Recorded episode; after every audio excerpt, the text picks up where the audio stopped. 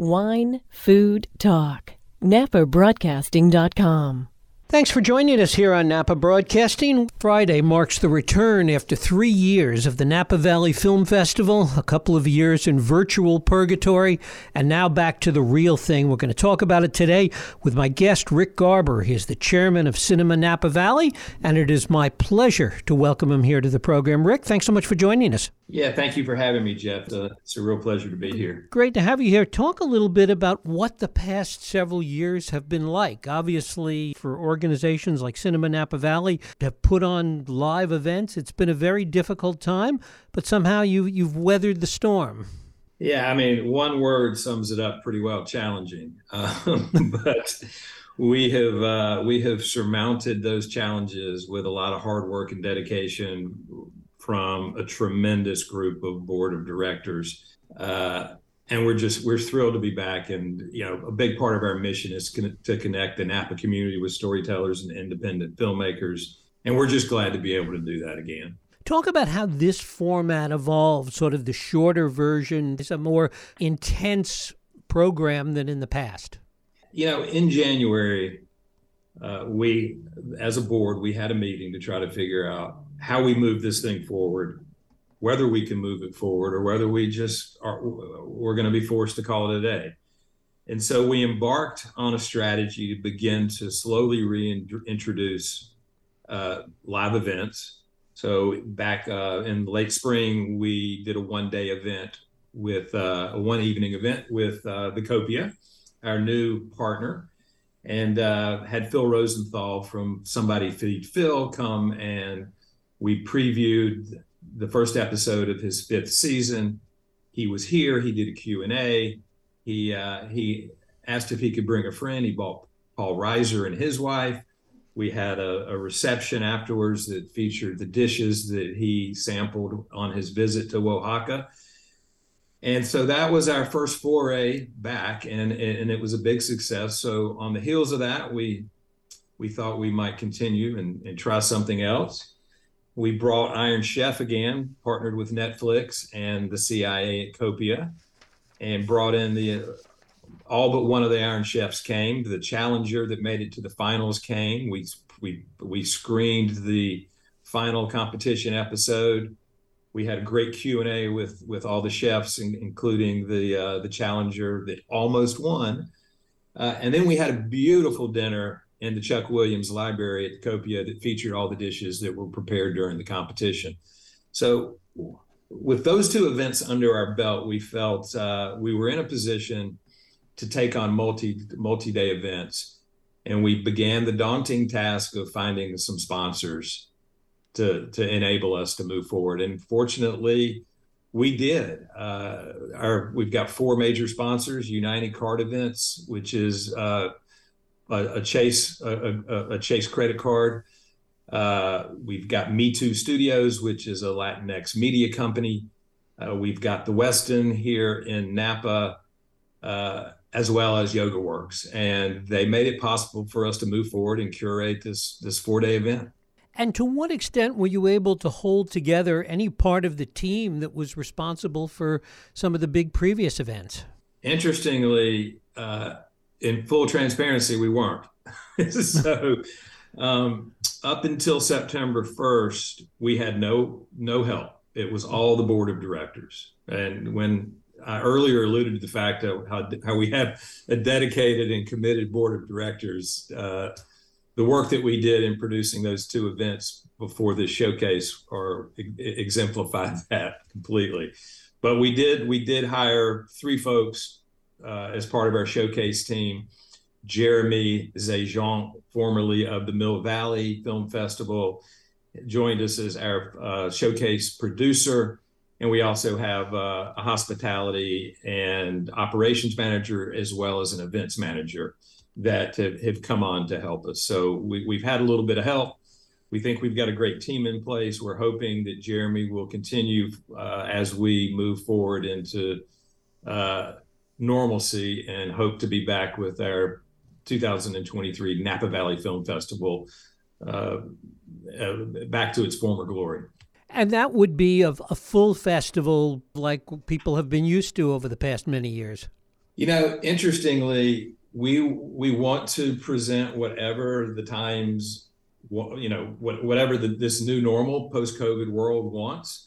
If you know, if the world wants a five-day festival up and down the valley with hundred plus films and and you know 25 screening locations, then we want to deliver that. Uh, that's our plan, and based on our ability to interest sponsors, based on our ability to uh, our, our ticket sales and our ability to to reach the public and, and, and, and the interest from the public, I feel very confident that this weekend's show next weekend showcase is but a prelude to the full-on Napa Valley Film Festival in 2023.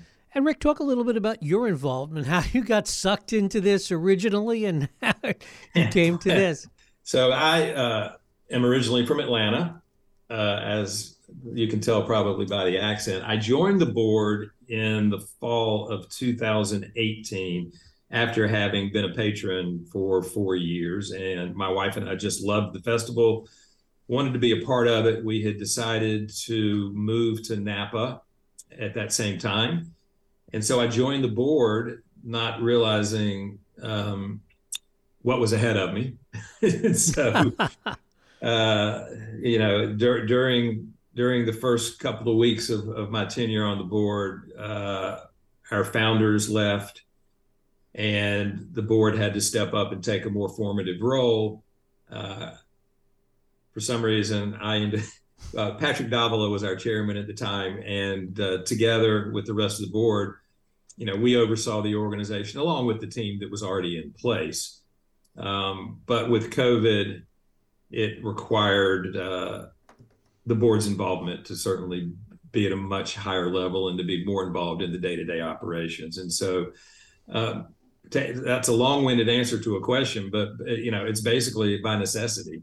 And talk a little bit about this year's festival, the films that are going to be part of this four-day event, Copia events, etc. Yeah, you know, interestingly, and I want to give a shout out to to the CIA at Copia and Tom Bensel. Without their great partnership, none of none of what we've done this year would be possible, and and our showcase wouldn't be possible. So our partnership with them is is crucial to our success. But uh, as far as the program, you know, we're real excited. We've curated a real diverse program, which is which is very very important to us as a board and as an organization and as part of our mission statement.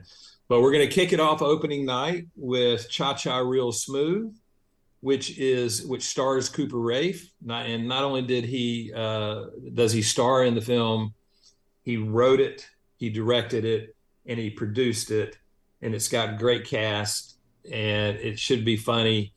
And we're excited about it. We're going to honor him as a rising star, and then have a celebration reception after after the screening. Uh, we kick off Friday with probably what is our most star studded evening and our biggest night. Uh, we're screening the US premiere of Lamborghini, The Man Behind the Legend. We've got Lamborghini coming to town with a couple of Lambos that are going to be on display out in front of the Copia.